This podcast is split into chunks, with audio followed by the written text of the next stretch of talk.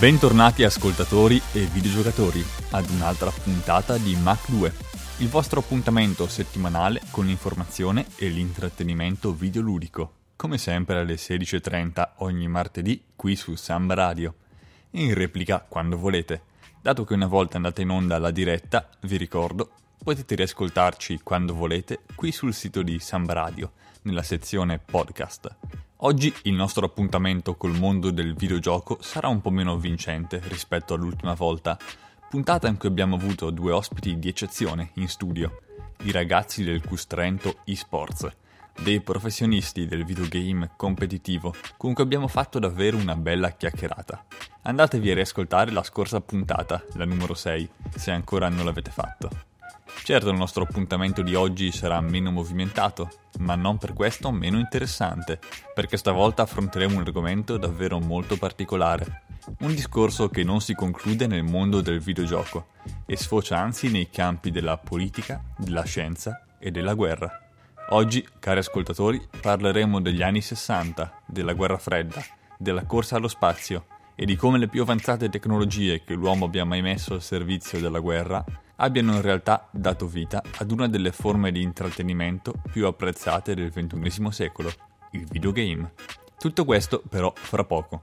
Prima vi lascio qualche minuto di musica per iniziare con tranquillità questa puntata e rilassare i vostri animi afflitti dallo studio.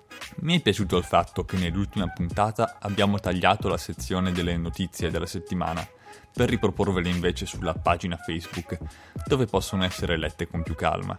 Faremo così anche stavolta, quindi se volete restare aggiornati sulle ultime news del mondo videoludico, fate un salto sulla pagina Facebook di Mac2. Ora, invece, dato che tireremo spesso in causa l'Unione Sovietica nel corso di questa puntata, perché non mandare in onda Soviet Connection, la colonna sonora di uno dei Grand Theft Auto più apprezzati, GTA 4.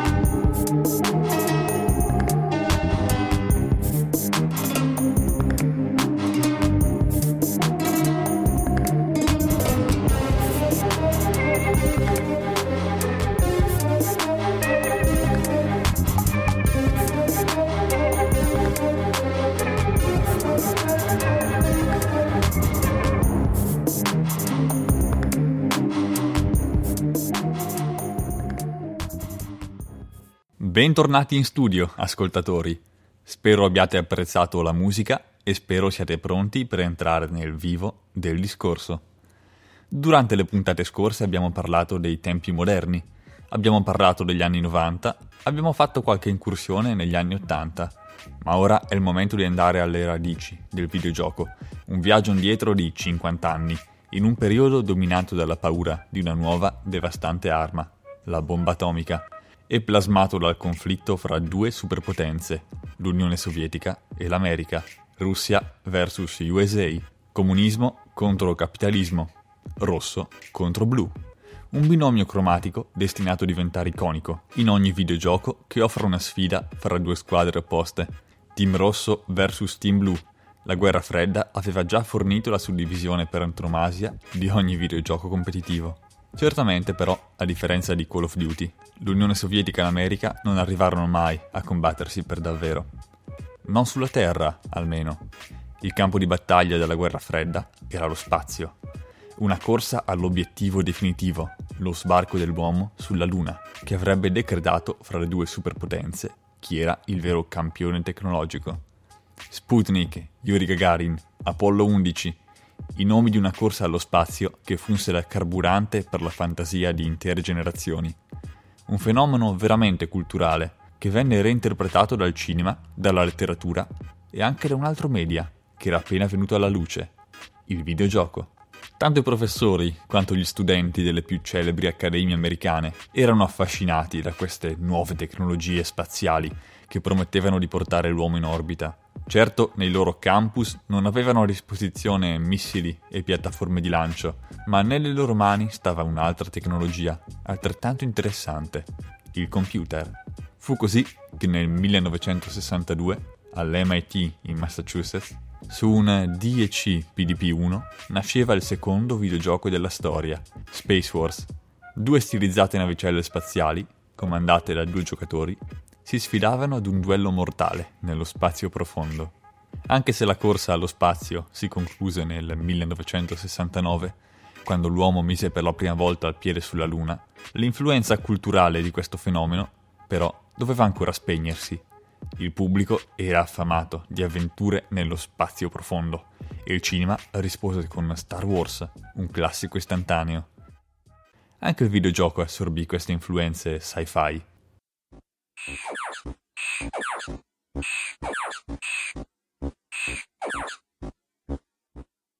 Space Invaders, Asteroids, Galaxian. A fine anni 70 erano questi i nomi che tutti volevano vedere appena entrati in sala giochi. Lo spazio, ciò che una volta era stato il campo di scontro fra due superpotenze, era diventato carburante per il mondo dell'intrattenimento di un'epoca intera. La corsa allo spazio certo non ci regalò solo temi fantascientifici per videogiochi di successo, ci diede qualcosa anche di più importante, Internet.